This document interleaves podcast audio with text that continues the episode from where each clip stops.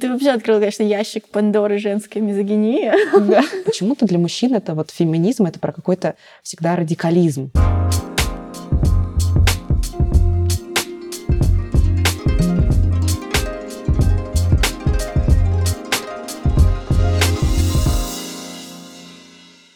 Привет! Сегодня особенный выпуск. Особенный он по нескольким причинам. Первое. Я записываю выпуск прямо из сердца дизайн-выходных в Суздале. Мы долго пытались организовать место, но в итоге пришлось писать его прямо в холле, поэтому будьте готовы слышать посторонние звуки. Но выпуск действительно того стоит. Вторая я записываю выпуск с человеком, который своей деятельностью вносит большой вклад в развитие и помощь девушкам креативных индустрий, которые так же, как и я, в свое время испытывали различные трудности в профессии. Сегодня со мной Инесса, чаптер-лид или куратор в известном международном сообществе Ladies Wine and Design в Москве. Сообщество, которое своими принципами и ценностями очень мне созвучно. Членство в таких сообществах расширяет возможности женщин в их карьере, предоставляя доступ к различным ресурсам, мероприятиям и всячески поддерживает и мотивирует девушек в своих делах. Поэтому готовьте бокал красного и приятного прослушивания.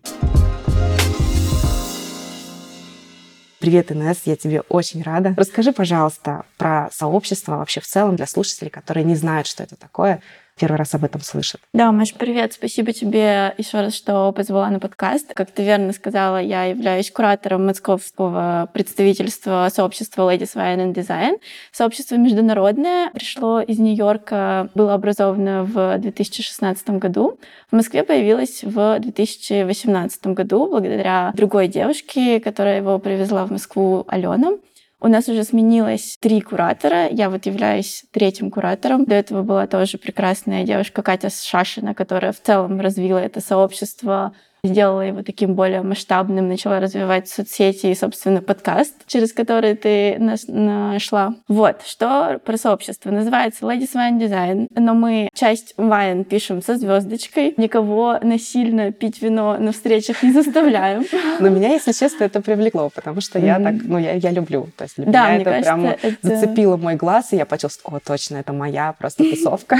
Да, это супер комбо, которых многих привлекает, но мы тоже не хотим, да, как-то ограничивать ограничивать, что обязательно всем пить на встречах или что-то в этом роде. И дизайн мы тоже прописываем со звездочкой, то есть это не обязательно девушки-дизайнеры, это могут быть, как тоже ты упомянула, девушки из э, креативных индустрий. То есть у нас есть и иллюстраторы, и дизайн-менеджеры, которые много работают с дизайнерами и как-то находятся в этом контексте. То есть нам важно, чтобы у нас был у всех какой-то общий бэкграунд, который нас связывает, чтобы нам было о чем поговорить, что обсудить, чем мы занимаемся. Наш основной продукт, если говорить какими-то продуктовыми терминами, каждый месяц мы устраиваем офлайн встречи, где девушки могут прийти, познакомиться с друг другом, обсудить какие-то наболевшие темы. Но еще для нас очень важно в целом поддерживать девушек, а, продвигать а, женские проекты, рассказывать о них. И в целом одной из наших ценностей является именно создание такого безопасного пространства, безопасной обстановки, где ты можешь прийти и быть уверенной, что тебя не осудят. У нас на встречах никогда нет такого, что мы приходим и меряемся заслугами, кто что сделал. То есть стараемся создать именно такое уникальное безопасное пространство, где можно поговорить, поддержать, пообщаться, поделиться советом, поделиться опытом, мы не всегда говорим вообще про дизайн, про работу. Это могут быть какие-то личные темы, личные переживания, с которыми девушки сталкиваются. И уже столько лет сообщество существует, встречи проводятся каждый месяц, и меня очень радует, что к нам до сих пор приходит очень много новеньких девушек. Ну, то есть есть и девчонки, которые приходят, возвращаются на встречи, то есть лояльность mm-hmm. поддерживается, и постоянно есть какой-то приток новых девушек, которых мы знакомим, и тоже всегда классно видеть, что они возвращаются, то есть им комфортно, Значит, сообщество для чего-то все-таки нужно. И Действительно смысл... нужно такое пространство. На самом деле я прям подтверждаю. А подскажи, пожалуйста, вот ты говоришь, что встречи проходят каждый месяц. Они проходят только в Москве офлайн или есть какие-то онлайн тоже мероприятия, чтобы, например, девушки из других регионов могли подключаться? Да, безусловно, мы делаем онлайн-ивенты, но мы стараемся офлайн встречи делать более неформальными, не связанными там сильно с дизайном, то есть они больше про пообщаться, познакомиться. А онлайн встречи мы делаем более образовательными, внимательнее, но на случай, если у нас появляются какие-то спикеры, да, которые нам интересны, с которыми нам есть что обсудить, тогда мы делаем какие-то онлайн-вебинары, лекции. Что еще, что касаемо девушек из регионов или из других городов, в целом Ladies Wine and Design — это такая международная сетка. Мы представляем московское сообщество, но также есть э, сообщество в Питере, которое развивается mm-hmm. активно.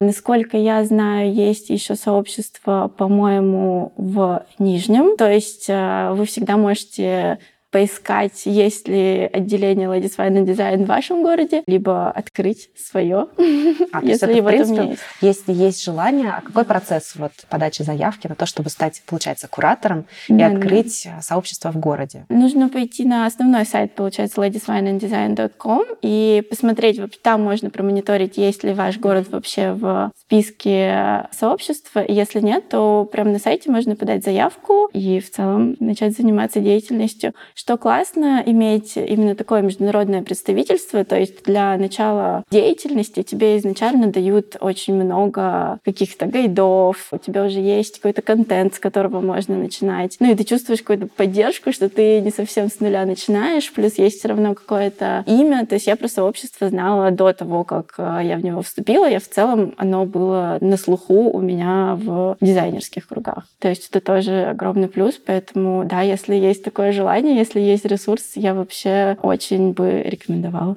Это очень здорово. Ты говоришь про то, что слышала про это сообщество ранее и вступила в него, и ты наверняка не сразу же стала куратором, я так подозреваю. Ты можешь просто про себя рассказать, про свой карьерный путь, как ты вообще к этому пришла, какие были у тебя запросы, вот именно чтобы попасть в такое сообщество, потому что у меня тоже есть свой собственный mm-hmm. внутренний запрос, и мне интересно, насколько мы на самом деле совпадаем mm-hmm. в этом. Да, моменте. супер. Я вообще обожаю у девчонок, которые приходят на встречу, спрашивать, а как вы нас нашли, потому что у всех э, совершенно разные пути. Кому-то порекомендовали, кто-то пришел через подкаст, вот как ты, а кто-то прям целенаправленно искал какое-то подобное сообщество.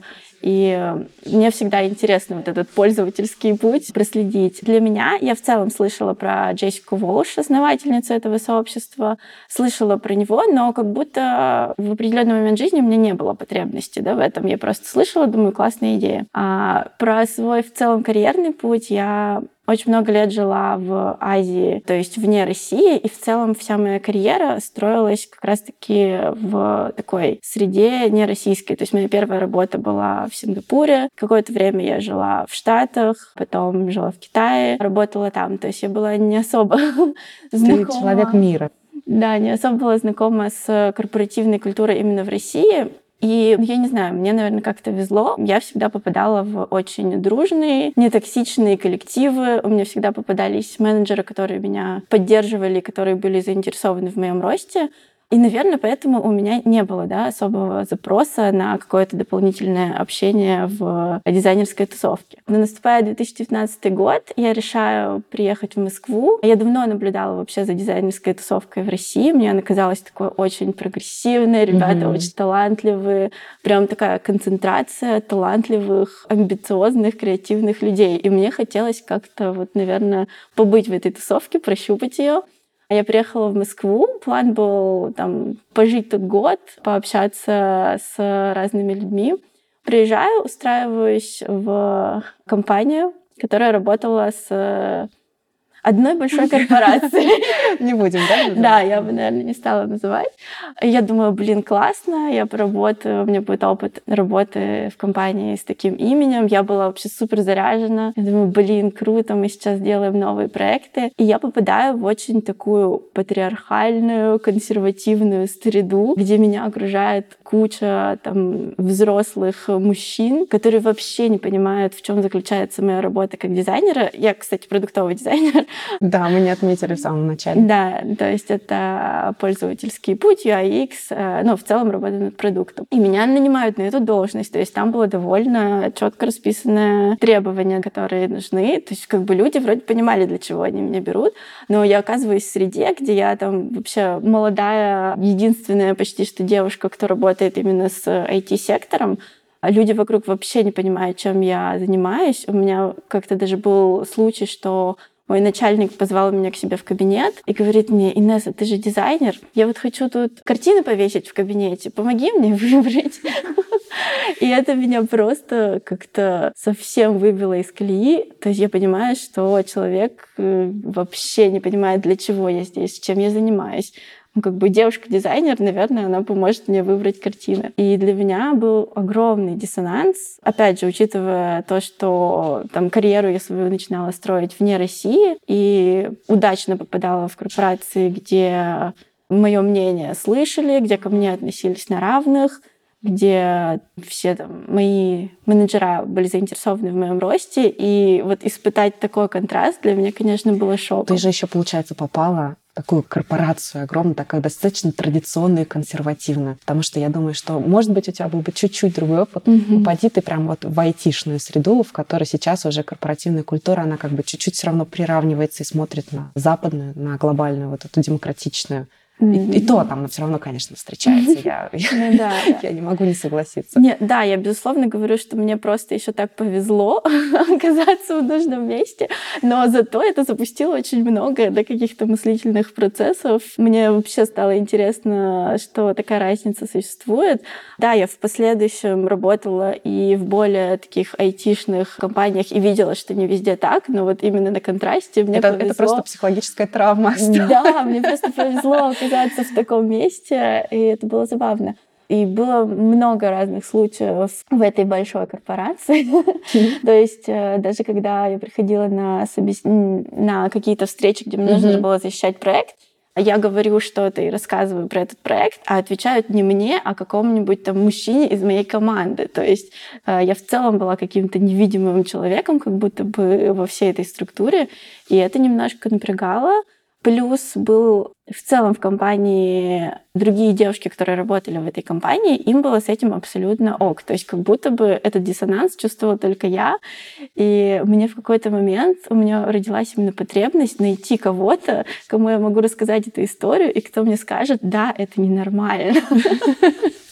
Вот, в какой-то момент мне казалось, что я уже схожу с ума и что-то не так понимаю. И тогда я вот вспомнила про вот это сообщество Ladies Man Design, начала искать. Была очень рада, что оно есть в Москве и что оно действительно очень активно развивается. Девчонки уже на тот момент каждый месяц проводили встречи, активно вели соцсети. Ну, то есть я понимала, что сообщество живет, и туда можно прийти обратиться. Я в тот же день заполнила заявку. Тоже вот так сидела у ноутбука, ждала, когда меня примут уже, чтобы я могла прийти. И на первый же ивент, ну, после того, как меня добавили, я пошла знакомиться с девчонками, и это был просто глоток свежего воздуха.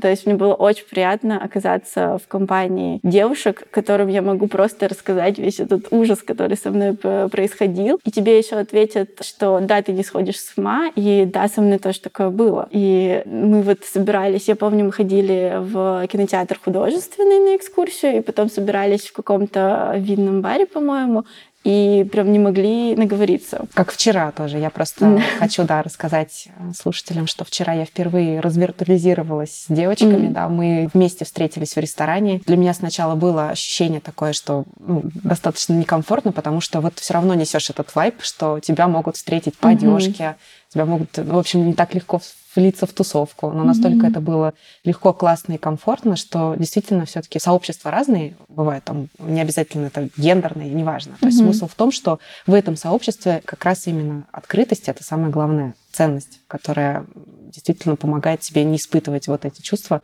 именно при первом знакомстве.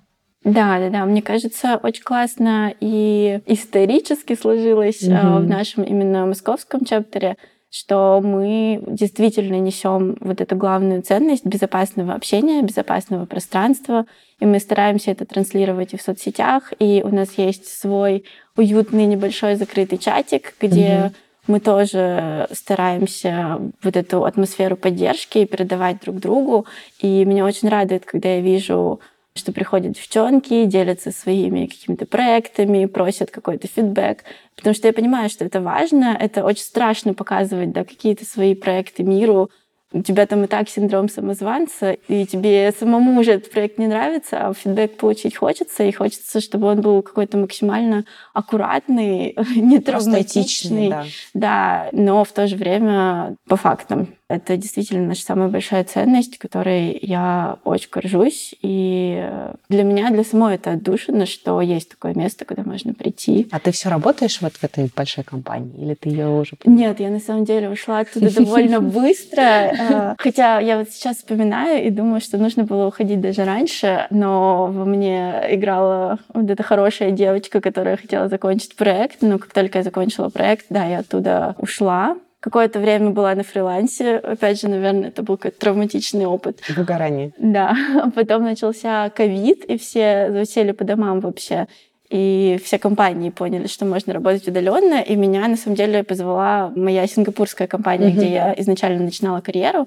Они меня позвали обратно работать на удаленке, находись где хочешь. Главное, да, там, подключайся на звонки. И для меня это было тогда вот такой оптимальной опцией. И mm-hmm. я вот до сих пор себя там продолжаю работать. Мне комфортно, но в то же время из-за того, что я работаю удаленно, и весь мой коллектив как бы не в Москве и даже не в России, для меня, опять же, это комьюнити очень важно, что я в целом могу не терять э, вот это дизайнерское общение, дизайнерскую тусовку, находясь здесь. Вот это как раз момент к удаленке, потому что угу. сообщества, они, конечно, решают вот этот вопрос отсутствия общения. И я, например, человек, который очень страдает от отсутствия общения. И вот у меня тоже был такой травматичный опыт в большой компании, в которой я доросла до достаточно серьезной должности. Мне приходилось достаточно много вкладывать в свое собственное терпение, да, в какое-то вот постоянное уговаривание себя, что ты не хуже, угу. что ты, ты сможешь. Я просто достала из себя всю маскулинность, которая только во мне присутствовала, задвинув всю свою женскую часть, потому что меня конкретно тоже не воспринимали угу. как э, равного руководителя очень долго.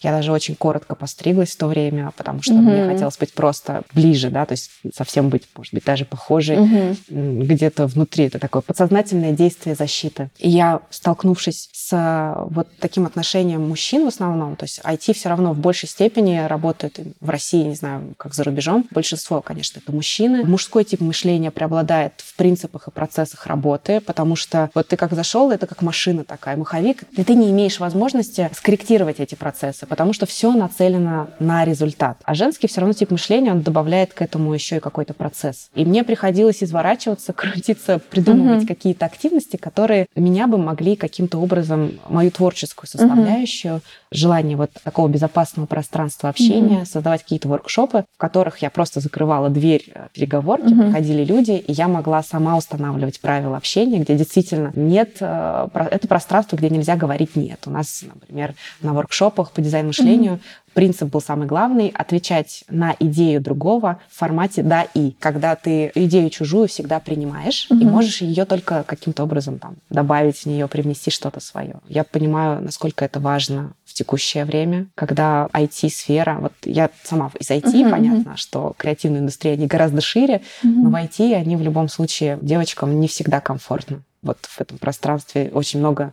навязывается такого типа поведения, которое нам не свойственно. И вот сообщество, конечно, про расслабиться. Но в то же время сообщество со стороны для других, оно выглядит как вот, знаешь, вот мы вчера столкнулись, да, это как феминизм головного мозга, что женщины как будто бы такими сообществами, они объединяются в группы Чтобы свергнуть мужчин. Группы ведьм, да, то есть это такое свержение. Ты сталкиваешься вообще с такими? Я вчера была, честно говоря, немножко в шоке от этой дискуссии. Понятно, что вот молодой человек, который с нами сидел, он сразу сказал, что он хочет нас немножко mm-hmm. спровоцировать. И это тоже, кстати, провокация. Это не про женское теплое общение. Mm-hmm. У нас нету места провокациям, и мы заведомо общаясь, мы не думаем, что кто-то кого-то хочет вывести на какие-то негативные эмоции, да. прямо про мужское. Вот ты сталкиваешься в сообществе с таким или вообще с внешним каким-то мнением со стороны мужчин? Слушай, на самом деле, да, это номер один проблема, с которой мы постоянно сталкиваемся, особенно когда мы с девчонками выезжаем, да, вот как сюда на дизайн-выходные или там на какие-то другие фестивали. Почему-то, когда люди видят компанию девушек из женского чем-то.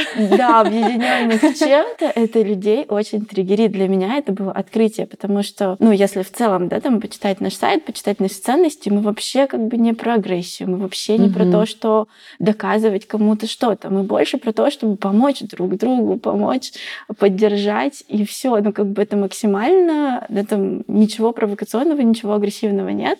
Но это, знаешь, как лакмусовая бумажка почему-то, да, вот какое-то объединение женщин очень триггерит мужчин, при том, что, как мы вчера тоже обсуждали, mm-hmm. все наши девчонки, они состоят и в других сообществах, мы также общаемся с мужчинами, мы То работаем мы никак, с ними каждый да, день. Да, мы работаем с ними, мы вообще никак не отделяемся. Мы не манифестируем то, что все девушки-дизайнеры должны быть только в нашем сообществе, и вообще больше никак нельзя. И мне очень понравилось то, как ты вчера заметила про атрибуты. Вот действительно просто так сложилось, что в нашем сообществе атрибуты — это то, что мы девушки, и то, что мы в креативных индустриях. И я думаю, если появится запрос, да, там, сделать сообщество, где будут там девушки с черными волосами в креативной индустрии, и их будет что-то объединять, и им будет хотеться собираться, да пожалуйста, я с радостью запущу такое сообщество. Я вообще не вижу в этом никаких противоречий. Я не вижу противоречий в том, чтобы мужчины также собирались mm-hmm. отдельной компанией и говорили про дизайн или все что угодно. Ну, то есть я вообще не совсем понимаю именно какую-то такую настороженность, опасение, агрессию которая иногда возникает э, в адрес нашего сообщества. Ну, то есть есть в этом что-то такое, что как-то людей напрягает. Очень напрягает. Как будто бы это прям... Вроде бы мы живем в современном мире, вроде бы 2023 год, угу. и неожиданно вот такие разговоры за столом. Я вчера просто так немножко... С одной стороны, мне было удивительно, потому что я редко сталкиваюсь вообще. Я сталкивалась с токсичным общением со стороны мужчины. Это такие манипулятивные моменты, моменты, когда попытка себя выше поставить, принизить чем, тебя, при, да. меня принизить, угу. себя поставить выше, какой-то создать, ну, чтобы я соблюдала субординацию, хотя, допустим, ее в принципе не должно быть, потому что по горизонтали у нас равные должности, но почему-то я должна все равно каким-то образом советоваться, что-то должна пересогласовывать по 10 раз. То есть угу. вот такие вот мелкие-мелкие вещи, а в открытую об этом со мной никто никогда не говорил. И, с одной стороны, да, это был вызов, но с другой стороны, я поняла, что действительно у меня внутри нету вот этой бури, потому что, видимо, нету противоречия, что само сообщество оно несет ценность внутри. Угу. То есть не наружу, что женщины не выходят отсюда с какими-то флагами, угу, да, угу. идут в своей семье тоже, угу, отстаивают угу. равные права. Но почему-то для мужчин это вот феминизм, это про какой-то всегда радикализм. Да, что угу. если женщины объединяются, чтобы друг другу помочь, чтобы как-то поддержать, а если женщины имеют возможность даже объединяться, то все, это уже радикально. Ну, как это очень странно. Да, я не знаю, то есть есть какой-то, да, страх вообще того, что женщины в целом объединяются. При том, что я вот вчера об этом думала, если бы это был клуб девушек для вышивания, да. мне кажется, он бы никого не триггерил. Так да, таких полно, и их это, это кажется не трогает. нормой. Потому что есть вот какое-то четкое разделение мужского и женского, и мне кажется, что мы вот в такое время живем, что именно в России здесь происходит вот этот культурный перелом. Мы очень долго жили послевоенное время таком состоянии, что женщина знает свое место, да, была очень mm-hmm. сильная конкуренция среди женщин за мужчин, потому mm-hmm. что мужчин mm-hmm. было мало. Плюс, видимо, события текущие, они, возможно, вернули какое-то родовое состояние, что теперь вот неожиданно всем женщинам придется резко конкурировать. И меня на самом деле даже в большей степени в моей карьере я сталкивалась с хейтом. Да, вот была такая токсичность со стороны мужчин в плане попытки меня немножко сделать ниже по иерархии, чем мужчина, но с большим хейтом, чем со стороны женщин, я не сталкивалась вообще никогда. Mm-hmm. Что для меня было полнейшим открытием, что в моей жизни козни, хотя мы там настолько не соприкасаемся, mm-hmm. против меня козни строили именно женщины. Я настолько почему-то вызывала в них какую-то агрессию, mm-hmm. что для меня это было просто максимально удивительно. И как ты думаешь, вот сами по себе сообщества, они могут способствовать тому, что женщины будут, может быть, даже друг другу добрее, в конце концов? Это, потому что ли шанс? Есть ли шанс вообще сделать это таким? Ну, ты вообще открыл, конечно, ящик Пандоры женской мизогинии. Да. Бесконечно. Я вот, кстати, спасибо, что напомнила. Я вначале забыла упомянуть вообще, как изначально зародилось сообщество Джессика и Волш в Нью-Йорке. Джессика очень успешная девушка-дизайнер. Она основательница своей студии. И, кстати, фан факт, 85% студентов на факультетах дизайна — это девушки, но меньше 3% девушек — это основательницы собственных студий. Mm-hmm. То есть где вот эти девушки теряются по дороге? Я, ну, как бы, я не понимаю ну, даже. И, и в руководителях тоже, на самом деле, если вот так посмотреть конференции и посмотреть спикеров, вот сейчас на дизайн выходных, mm-hmm. 170 спикеров — На самом деле, если посчитать в процентном соотношении, баланс вообще очень такой грустный. А mm-hmm. на прошлом дизайн-просмотре не было ни одной девушки да, Они с этим славятся. Это просто для меня было такое удивление. Я думаю, что вообще это значит. Как будто в профессии нету, в принципе, женщин достойных дизайн-просмотра. Это вам укол такой от меня. Да, это тоже как бы, да, является одной из наших целей помогать девушкам вот именно в их карьере становиться спикерами, вообще продвигать девчонок, которые хотят выступать и может как-то их поддерживать. Но вернемся, ладно, к мизогинии. Да, да, вернемся к Джессике. Я расскажу. Джессика одна из немногих, у кого получилось да, там, э, сделать свою студию. И, конечно же, она в свой адрес получала очень много хейта, что в целом ожидаемо, да, когда ты достигаешь какого-то mm-hmm. успеха, ты получаешь какую-то критику. Но что именно для нее было удивительно, что большая часть хейта и самый такой неприятный и колкий хейт приходился именно от других девушек. И ее это шокировало в первую очередь. И в рамках одного из своих экспериментов она решила вообще написать одной из девушек, которая прям яро ее ненавидела во всех соцсетях, говорила все вот эти клише, что ее карьера получилась через постель. Ну, и мы все знаем mm-hmm, вот эти через истории. Знакомство, да, через, через знакомство, постель. через постель. А, и Джессика решила написать напрямую этой девушке с предложением о сотрудничестве. То есть э, не отвечать на какой-то хейт, а обратиться напрямую как mm-hmm. профессионалу. И на ее удивление, эта девушка вернулась к ней с письмом, что я вообще с удовольствием, я вообще фанат ваших работ, и будет честью с вами поработать. И Джессика реально с ней встретилась, пообщалась, и непосредственно на самой встрече, где ей удалось э, встретиться с этой девушкой, которая была самым большим хейтером, она ей уже рассказала про свое расследование, про то, что она видела всю эту критику, и им удалось как-то немножко проговорить этот конфликт и прийти к тому, что да, возможно, вот это именно какая-то ненависть зависть, и зависть да. девушек к девушкам обоснованы тем, что мы в целом немножко чувствуем себя немного угнетенными в этом обществе, и чтобы как-то сделать себе полегче, ты пытаешься в этот гнев выразить на... Излить на кого-то да, еще. излить на кого-то еще, и ты, наверное, не всегда можешь это сделать на ком-то более сильном. Угу и ты отдуваешься на других девушках. И вот тогда у нее и зародилась идея, что, возможно, если собирать девчонок за одним столом, наливать им по бокалу вина и mm-hmm. просто общаться и узнавать друг друга, вместо того, чтобы да, там иметь какой-то образ друг от друга негативный. Да, негативный, и друг друга топить, почему бы нам наоборот не собираться и не поддерживать друг друга, как это делают да, мужчины, и никто yeah. не видит в этом угрозы. Изначально так зародилось сообщество, и в целом, мне кажется, эти ценности тоже до сих пор передаются и на себе тоже отслеживаю, когда ты общаешься с разными девчонками, погружаешься в их проекты. Я была реально удивлена, сколько классных женских проектов есть. И... Они все просто молча как-то существуют? Да, мы Никто не об этом не рассказывает. Не можем заявить о себе. Ну, плюс есть немножко, мне кажется, вот этот замкнутый круг спикеров. То есть фестивали тоже, они там берут тех, кто на слуху, а... Либо там... из крупных компаний, Да, которые, из крупных на компаний, а девушки сами не заявляют о себе. Плюс, чтобы найти девушку-спикера, нужно реально как бы сесть и поискать. Ну, то есть мы у себя в соцсетях стараемся рассказывать о женских проектах, и это очень сложно найти, откопать их, вот э, кого-то, кто реально заявляет о себе. Знаешь, вот тут один такой маленький момент. Я давно mm-hmm. занимаюсь менторством mm-hmm. дизайнеров, и молодые дизайнеры ко мне приходят, и уже состоявшиеся, и дизайнеры, которые вырастают уже в лида, но просто не знают, как вообще им mm-hmm. дальше подступиться к должности руководителя. И в 90% даже если не 95% девушек, которые ко мне приходят, основная проблема, с которой мы работаем, мы не работаем с хард-скиллами, с какими-то техническими mm-hmm. навыками.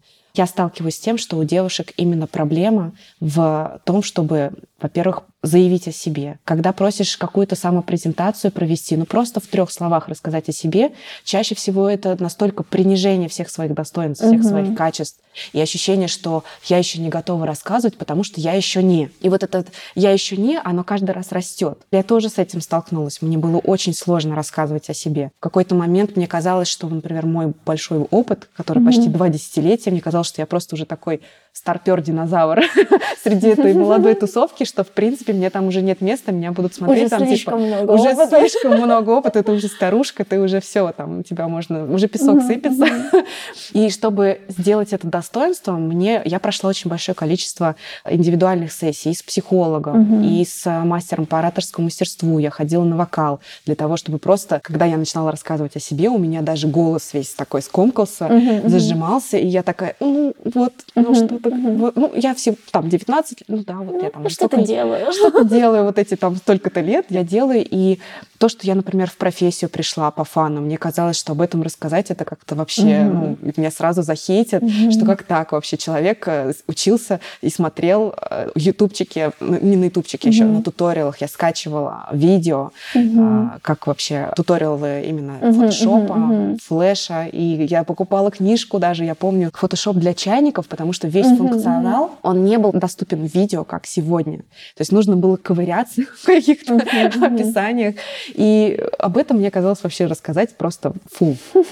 И здесь вот ты говоришь, что невозможно найти спикеров. Я столько бриллиантов через меня проходила, женщин, девушек, Мгм. которые делают такие вещи, что, боже, у тебя уже просто столько информации на не то, что на конференцию, ты в целом Мгм. уже там смело заводи канал, смело Мгм. начни что-нибудь писать, короткие какие-нибудь. Не обязательно сразу выходить, и ты весь в пальто в белом, с красными губами, с, Мгм, бан- мгм. с этим с цветком красивым, и ты просто уже звезда. На самом деле вот этот шаг очень сложный. Он Мгм. настолько сложный, настолько сейчас девушек, женщин сидят в тени много. Мгм. Поэтому я, например, вот ощущаю своим внутренним долгом популяризировать а, определенные пространства, сообщества, чтобы девушки могли получить вот эту порцию уверенности в себе. Ее не хватает. Почему-то она должна вот именно Мгм. прийти им снаружи, чтобы они потихоньку начали раскрываться. Вот не хватает им Да. в пространстве, в котором они окружены, не способствует тому, чтобы они такие, Мгм. нет, я пойду, ей все, их все время что-то останавливает. Ну, смотри, тут же еще немножко проблема отсутствия ролевой модели. Даже посмотреть на дизайн выходных, тут куча девчонок, и Да, мы все приходим, и мы видим спикеров, мужчин, как Да. они себя заявляют, как они себя ведут. И э, мы тоже с тобой обсуждали, да, что когда ты доходишь до какого-то определенного уровня и хочешь уже быть там большим боссом, ты как будто неосознанно даже пытаешься перенять вот эту маскулинность, именно, да. стать похожим на мужчин, потому Чтоб что тебе это та, да, это та ролевая модель, которую ты видел, а ты другую особо ты и не знаешь, как оно можно по-другому. Мгм. Как можно там выходить, я не знаю, грубый пример, там какой-нибудь в платье с красной помадой, как рассказывать там э, свой взгляд, как ты это чувствуешь, может быть, рассказывать про свой проект через эмоции. И именно, я думаю, отсутствие еще вот этой ролевой модели тоже немножко мешает сделать вот этот либо наличие шаг. ролевой модели в обществе, которая Мгм. настолько навязывает положение, да, все равно мужчин и женщин, несмотря на то, что в России современные города уже все равно приравнивают. Женщины могут заявить о себе, на- работают на равных, но они, конечно, преодолевают большие сложности, Мгм. трудности психологические. Но, например, в регионах все равно там гораздо медленнее происходит вот именно демократизация, вот, мгм. скажем так, взаимоотношений полов, что женщины, которые приезжают из глубинки, учиться, а потом дальше расти карьерно в крупных городах, они все равно вот ментально живут еще в своем детстве, да, то есть как- когда там мама или бабушка говорила, типа, а что ты туда суешься, зачем тебе это Мгм, нужно, да ты просто вот это, зачем ты туда лезешь, а, И у меня такая же внутренний был комплекс. Ну, даже не то, что комплекс. У меня в целом взаимоотношения там мамы, папы, я там из Мгм, семьи разведенных родителей. И мне нужно было доказывать папе, что я тоже чего-то стою, чтобы М. меня там полюбили и все остальное. Ну, блин, это сейчас в 35 я уже понимаю, что не нужно Может, не стоило. да, и по факту то, что я знаю сейчас, мне кажется, что можно было схлопнуть в карьере там лет в 5, да, а не в 20, которые почти у меня есть. И поэтому очень хочется девушкам подсказать, рассказать, что да, вот так можно, и ничего не будет. И есть варианты э, выбора. Ты можешь, э, и здесь не получилось, окей, Мгм. можно оттуда уйти, Да, ничего да, не да. будет. Потому что когда я ушла с поста директора по дизайну в крупной Мгм. компании, у меня просто папа выпал в нерастворимый осадок. Он сказал, ты что? С- Просто сняла генеральские погоны. А, Ему не важно было, что я там в зарплате выросла, что я Мгм, там буду себя чувствовать лучше. Мгм. Для них вот э, они все равно еще то поколение, которое которые настолько жестко в гендерных а, распределении ролей жили, что девушки, mm-hmm. конечно, с этим им нужна поддержка, им нужна помощь. Да, да, да. Я тебя, кстати, супер понимаю в этой истории с родителями, потому что я, когда переезжала из Сингапура в Москву, ну, и я родителям это сообщала, мне говорили, ты что, у тебя такая работа? Вообще, как ты можешь это терять? То есть э, было такое впечатление, как будто ты устроилась на работу, ну вот и все, держись до конца. Держись, сиди и не рыпайся. Да, тебе не, не нужно, не нужно вообще каких-то изменений. То есть какие-то страхи изменений, страх перемен, да, и особенно тебя, наверное, еще как за девочку, вот это тоже момент, что ты не справишься, может быть, слабый пол как бы к нам привязался, ну что не совсем слабый. А ты знаешь, кстати, вот очень интересный момент. У меня ощущение, наоборот, внутренней силы какой-то всеобъемлющей, оно раскрылось после материнства. Вот до этого я жила в состоянии таком что я еще вот не до, что я не могу. Uh-huh, а когда я поняла, что я могу воспроизвести лучший проект в моей жизни, что я могу просто вот я это человек, который родился во мне, я его вырастила, выкормила, и просто для меня это волшебство. Я вот, когда первого ребенка родила, там, конечно, было больше тревоги, потому что это все-таки первый опыт. Со вторым это все. Я была, вот знаешь, просто как в мультике «Холодное сердце», как вот «Отпусти, забудь». И вот это вот у меня состояние такое же, что я все, я могу, и я могу построить эти замки. Просто материнство я приняла, видимо, свою женскую часть и ощутила силу, потому что я ее так запирала на семь замков и пыталась из себя что-то выдавить. И все равно испытывала комплексы, mm-hmm. испытывала вот эти... Ну, смотри, какой еще интересный момент, что я часто слышу такие истории, что после материнства ты реально потом взрослеешь на уровень взрослеешь, и по-другому себя что? самоощущаешь. Вопрос в том, что почему нам для этого нужно родить человека, Вот это, конечно, да, это вот это обидно. мы просто не можем принять это сразу. И причем вот до того, как рожаешь, еще сталкиваешься с огромным страхом, что вот особенно в IT, в дизайне, mm-hmm. что я очень боялась, что я растеряю навыки, что mm-hmm. я просто меня выбросит на обочину mm-hmm. профессии, mm-hmm. если я хотя бы пропущу, там, не знаю, пять минут. Да, я, я не выпускала, я не ушла нормально в декрет. Mm-hmm. Я просто действительно там все время была с командой, хотя не получала зарплату, я mm-hmm. была в декрете. Но мне важно было не потеряться. Mm-hmm. Мне казалось, что все, я чуть-чуть отпущу, и я растворюсь mm-hmm. и исчезну. Mm-hmm. И это, конечно, действительно привело к усталости очень большой. И вот этот большущий страх, который мы испытываем, он, конечно же, и в материнство потом вначале идет, если его не прорабатывать, не понять. Mm-hmm. То есть ты находишься в постоянном стрессе, ребенок в стрессе, да. тревога. И самое интересное, что мозг же тоже меняется. Это не шутка, mm-hmm. и это не какая-то легенда, mm-hmm. что женщина... Я бы не ощущала, конечно, что я тупи, отупела, mm-hmm. но было ощущение, что я растеряла навык. Навык mm-hmm. говорить красиво, я забывала слова, я могла растеряться в каких-то моментах, потому что действительно организм включает функцию, что угу. женщина, ты теперь мать, вот у тебя вот угу, фокус угу. внимания сюда, зачем ты его растрачиваешь? Угу. Давай вот я тебя отключу, вот порежу твою оперативную память, что ты не занималась лишними делами. Соответственно, вот материнство, оно очень меня перевернуло, и очень обидно, конечно, действительно, что не произошло ничего ранее. Если бы я раньше могла это осознать, я бы, может быть, и какие-то вещи в своей семье по-другому сделала. Потому что мы же все тащим с работы в семью. Вот, кстати, угу. тоже вот баланс взаимоотношений. У тебя угу. же ты тоже в отношениях находишься, ты, ты говорила. Да? да, да, да. И здесь э, момент такой, что как сохранить роль, в которой ты вроде бы вне гендера, а потом ты возвращаешься домой, и тебе нужно все равно быть женщиной, да, угу. а мужчина же все равно ожидает. Угу. Здесь вот у меня в моей семье в этом плане была конфликтная история, угу. потому что мне очень тяжело удавалось переключиться. Иногда бывало, что я не переключалась, угу. и вот этот жесткий угу. менеджер приходит домой. Да, я тебя понимаю. Да, я еще хотела, кстати, про семью моментик сказать. Из-за того, что, опять же, я жила долго вне России. Я сюда переехала, когда мне было 26, то есть с 17 до 26 лет а, жила за границей и чувствовала себя просто таким тинейджером. Я всегда была какой-то самой младшей в компании, в тусовке. Mm-hmm. И я себя чувствовала очень молодой, можно сказать, ребенком. И тут я в 26 приезжаю в Россию, и я сразу становлюсь старой девой. Слушай, Просто точно. моментов. Даже, по-моему, до сих пор есть вот этот пункт старородящий, по-моему, после 28, что-то такое. Это же Да. просто пережиток какого-то, я не знаю, вообще Да, мне даже советского 28 прошлого. не было, мне было 26, и я понимаю, что тут все уже в серьезных отношениях, либо вот уже беременные рожают, а я приезжаю, мне только было, да, 18 у меня в голове, а я приезжаю, мне как будто 36 Тебе, э, тебе резко сразу накинули. Да, ну, меня вообще все смотрят, не понимают, чем я тут занимаюсь, и как бы... Ты что, еще не определилась в жизни? Да. Еще еще в карьере, там не, не еще не, не лид. А, кстати, ты заметила, что вот в IT очень много менеджеров и прям очень молодых. Мгм, Прям реально там мгм. э, я спикеров слушаю, там директор, там такой-то, 25 лет. Мгм, Я мгм. ощущаю себя при условии, что моя карьера, она как американские горки, и там у меня Мгм, нет директорства в моей жизни было, Мгм. но оно как бы уже после 30 ко мне пришло, Мгм, да, и я ощущаю, что, блин, я, видимо, очень такой, как в мультике, такой тормоз,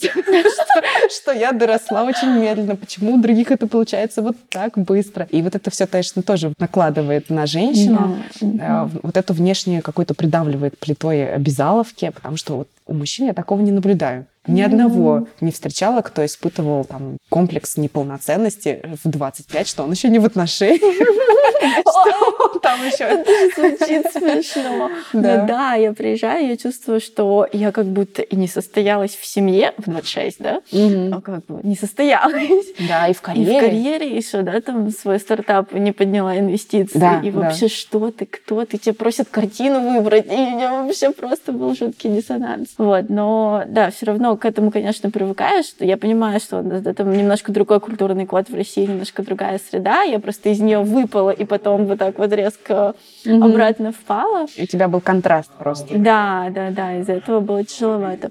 Что касается женщин в отношениях, это тоже, мне кажется, такая тема, которую можно отдельный... Отдельно часами, потому что Да. мы совмещаем вот это все вместе. Мужчины так не совмещают родительство, например, да, он может себе позволить Да, ехать на да, две да. недели в командировку. Да, но я как бы из-за того, что у меня изначально были установки, что я хочу немножко партнерские отношения, Мгм. что я тоже хочу строить карьеру, и это мне хотелось бы, чтобы мой партнер тоже строил карьеру, но в то же время мы вместе занимались семьей.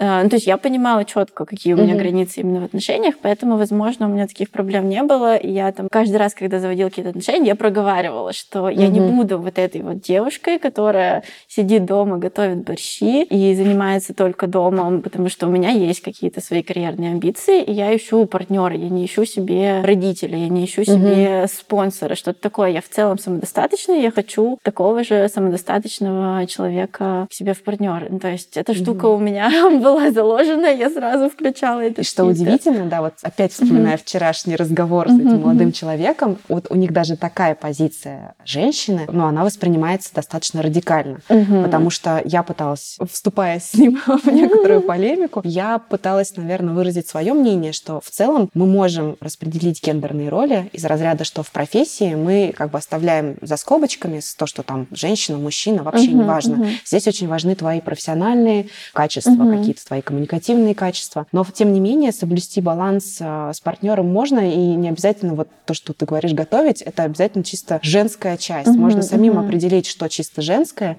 а что Мгм. чисто мужское, и сохранить себя как женщину в этом во всем, и в отношениях, Мгм, и мгм. в карьере в том числе. Да, мне тоже, кстати, очень не нравится стереотип, что как Это будто да, бы, стереотип. когда ты работающая женщина, что ты такая должна быть какая-то Мужественная, маскулинная, да. мужественная, что ты мужчину давишь, хотя мы говорим про равноправие, никто никого не давит же. Почему-то такая женщина сразу воспринимается какой-то опасной, какой-то грубой. Хотя, ну, я сама по темпераменту не такая, то есть я довольно как бы мягкий человек, я люблю носить юбки, я Мгм. люблю там накручивать волосы, у меня есть вот эти женские атрибуты, но в то же время я хочу строить карьеру, и оно вообще никак не противоречит. То есть ты можешь быть разной, ты можешь строить отношения, какие тебе комфортны. Как будто это тоже очень много про коммуникацию и про договоренности. И я не понимаю вообще, как работа должна коррелировать с тем, что у И вас вот в этом, конечно, отношений. очень большой минус, то, что у нас нет культуры изучения коммуникаций. У нас по факту только отдельные профессии, например, даже в высшем образовании включают психологию. И я вспоминаю в своем, ну, у меня вроде бы э, факультет коммуникативных технологий, mm-hmm. что ж, как бы все про коммуникации. Но на самом деле у меня за все шесть лет образования не было вот в психологии какого-то куска, каким образом антикризисной какой-то коммуникации, только, mm-hmm. только деловые. Да, то есть они вообще никак не включали в себя вопросы, когда личное может примешиваться с профессиональным. Mm-hmm. И в крупных компаниях до сих пор этого нету. И на курсах тоже это отсутствует. Угу, Соответственно, угу. женщины сталкиваются тоже с тем, что они, э, очень сложно договориться. Вопрос договоренности вообще, мне кажется, в IT ключевой. Все проблемы в карьере в том, что вы не можете договориться, в том, что мы не можем друг друга понять, что мы мыслим по-разному. Угу. Люди не понимают, что так как я мыслю, ты не обязана так же uh-huh, мыслить, uh-huh. ты не обязана так же быстро реагировать uh-huh. на какое-то событие и давать решение. Uh-huh. Может быть, для тебя нужно чуть больше времени. Uh-huh. И они сразу начинают навешивать на тебя стереотип, что ты вот женщина, и поэтому ты притормозил, например, uh-huh. или, или еще что-нибудь. Или если ты женщина, то сто процентов, если вступишь в конфликт, то ты будешь плакать, uh-huh. кричать, да, топать. Любимый, и да. вот страх твоих эмоций, он, возможно, тоже, кстати, имеет вот место быть. Я сталкивалась с тем, что очень жестко вот так вот говорили, ну, я показываю рукой, да, этого не видно, останавливали разговор, когда выходили чуть-чуть там, например, на диапазоне, казалось бы, что это страшно, что чуть выше поднять тон, это уже все. Ну да, и еще интересный момент, как будто бы это тоже присуще больше женщинам, что мы изучаем разные виды коммуникации, а вот как кому находить подход, а да. вот как себя вести с разными людьми, а вот люди бывают такие, а, ну, я не встречала, опять же, в России, чтобы какие-то, особенно в больших корпорациях, какие-то мои менеджеры-мужчины такие думали, блин, а как вот мне лучше с ней завязать коммуникацию, чтобы у нас был вин-вин? Ну, это же вроде бы супер базовая штука от нее выигрывают все, и как будто бы важно об этом думать и вообще иметь в виду. Это, мне кажется, в целом и в текущей ситуации, и в мире, и не только в профессии, но и в личных отношениях важно понимать, что все люди разные, и хоть мы и говорим на каком-то одном языке, на самом деле вообще нет. Вообще про разные, абсолютно. Да, то есть мы... И все проблемы от того, что мы друг друга в каких-то моментах не слышим, не хотим услышать, не хотим понять, а вот как ты и сказала, навешиваем какие-то шаблоны, потому что просто так легче, как будто бы привычней. Привычнее, легче, да, это сто процентов. И гендерное различие действительно оно существует, потому что у нас все равно мозг природой так заложено, в какой-то степени там заточен на определенные процессы, на сохранение жизни. То есть угу. э, само по себе сохранение, да, это как про женщину, про пространство, про здесь и сейчас.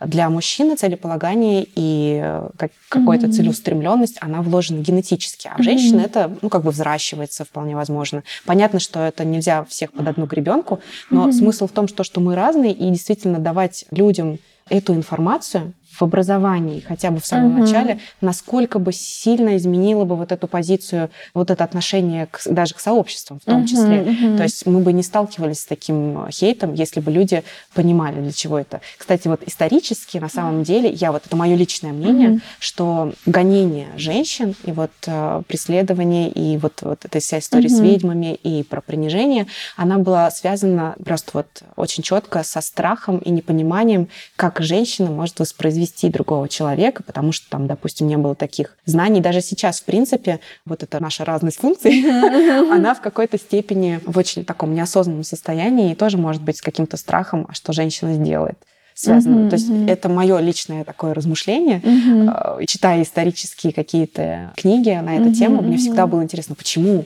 Mm-hmm. Вот как так получилось, что вот испокон веков, что вот э, начиная с пещерных людей, mm-hmm. как получилось так, что женщина потом вдруг неожиданно оказалась самым страшным существом, которое, если вдруг у нее хорошо работает интуиция, она вдруг сразу ведьма, ее надо сжечь на костре.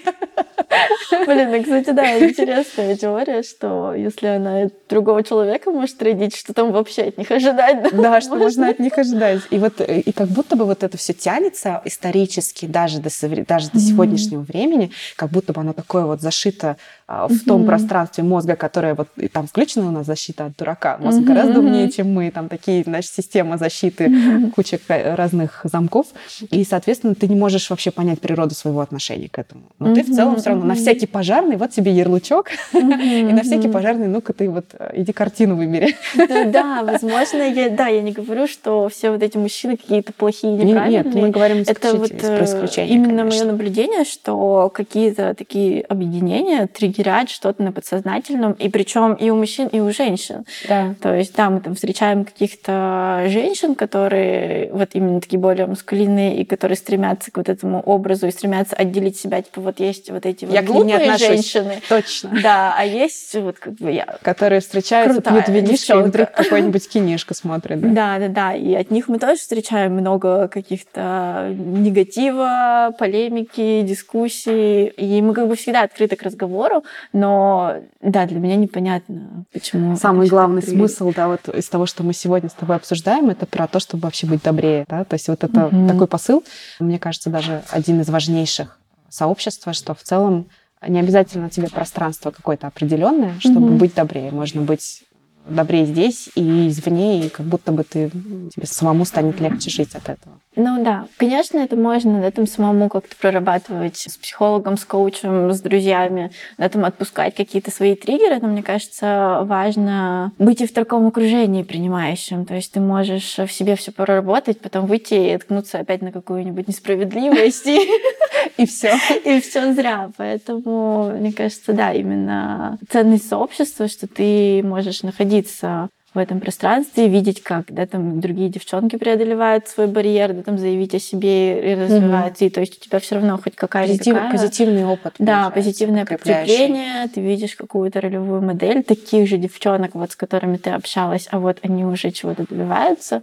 И мне кажется, это очень круто, это полезно. И опять же, я думаю, если бы это было никому не нужно, к нам бы не ходило столько народу каждый месяц. Кстати, да, кстати, да. Mm-hmm. И я вот даже думаю, вот конференции, да, собираются. Каждый раз вроде бы многие рассказывают примерно одно и то же про проблемы, про выгорание, mm-hmm. про все остальное, а, но тем не менее, это никуда не девается. Все равно mm-hmm. это мы с этим сталкиваемся. Хоть информации там очень много. И вообще я вот э, сама, у меня есть такая внутренняя установка про mm-hmm. то, что вообще человек это причина всех следствий своей жизни. И когда ты живешь, окружаешь себя, например, вот в токсичном пространстве находишься, mm-hmm. когда ты получаешь негатив только, понятно, что это только твое маленький маленький пузырек. На самом деле в мире очень много всего, но из-за этого маленького пузырька у тебя складывается впечатление, что весь мир такой, что он весь такой злобный, что все так относятся друг к другу, что я вообще там песчинка в этом море. И когда ты попадаешь в такие сообщества, и ты видишь совершенно других людей, ощущаешь поддержку, ты начинаешь думать, что ой, расширять свои вот это пространство, вот этого пузырька, потому что, блин, весь мир-то на самом деле неплох. Uh-huh, uh-huh. А я на самом деле, вот есть пример хороший, я могу тоже попробовать, uh-huh. и ты начинаешь себе разрешать, uh-huh. у тебя автоматически начинает потихоньку меняться uh-huh. окружение, это вот просто психологически даже Карнеги об этом говорил, что угу. ты себя окружаешь людьми, которые успешные, ты сам угу. становишься успешным. Угу. То есть это вот так работает. Угу. Если ты окружаешь себя людьми, которые тебя тащат назад угу. и подкрепляют твои внутренние страхи, все вот эти, скажем, причины, по которым ты этого не угу. будешь делать, ты так и останешься на этом месте и будешь не проживешь свою жизнь, как угу. тебе может быть. Нет, да, это вообще сто процентов, потому что как будто ты не можешь создать себе какую-то свою реальность, если ты не видел что она вообще может быть, что угу. такое существует, что есть такие, да, хорошие люди, что не обязательно друг друга подсаживать, не обязательно друг друга критиковать, и это там не заложено в нас эволюционно. Не заложено, да. Да, и поэтому я очень спокойно отношусь, да, там, к каким-то провокациям в сторону сообщества, когда говорят, зачем вам это нужно, зачем это все делается. Я просто вижу, что как бы люди продолжают приходить, mm-hmm. я вижу какой-то положительный фидбэк. Я сама прожила, да, вот все вот эти стадии и извлекла из этого пользу, и поэтому я считаю, что все не зря. Вообще все не зря. С тобой получился очень такой эмоциональный разговор, mm. очень глубокий, и в большей степени даже не про профессию. Да, да, да, мы ушли да. больше в софт. Мы ушли вообще с тобой в психологию, и я думаю, что вообще не теряет актуальности такие разговоры. Если кому-то откликнется, mm-hmm. если кто-то захочет обязательно напишите, обязательно подайте заявку в сообщество, просто приходите даже в чатики. Там на самом деле царит очень классная атмосфера, mm-hmm. обстановка. Даже если нет в вашем городе, обязательно зайдите в другой город.